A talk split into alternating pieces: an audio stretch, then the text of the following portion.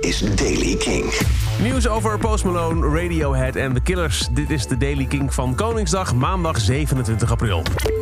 Al meer dan 4 miljoen dollar heeft Post Malone binnen weten te hakken voor het goede doel... met een livestream waarin hij alleen maar Nirvana-nummers coverde. Hij deed dat vanuit zijn huis met onder meer Travis Barker van Blink-182 op drums.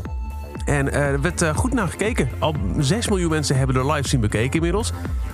En er was van tevoren ook een soort van stempel van goedkeuring van Courtney Love. Die zei, het is oké dat hij dat doet. Zij keek ook. En ook bijvoorbeeld Chris Novoselic heeft een post mee zitten kijken met de livestream. Zo was duidelijk. Radiohead had plannen om volgend jaar een grote tour te houden. Dat vertelt gitarist Ed O'Brien, die er gelijk bij zegt in het interview dat dat op dit moment allerminst zeker is of het doorgaat vanwege het coronavirus.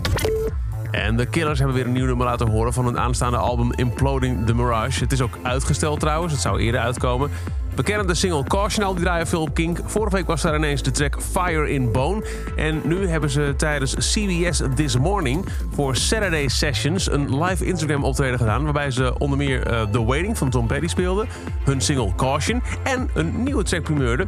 En die hoor je, als, uh, hoor je nu, die heet Dying Breed.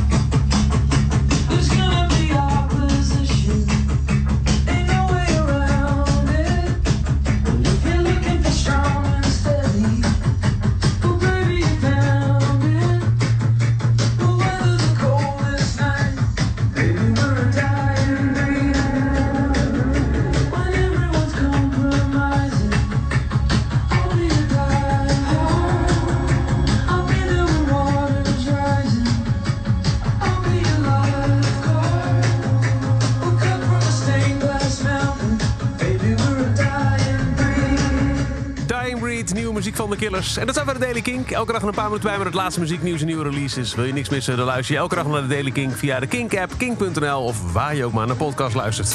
Elke dag het laatste muzieknieuws en de belangrijkste releases in de Daily Kink. Check hem op kink.nl of vraag om Daily Kink aan je smart speaker.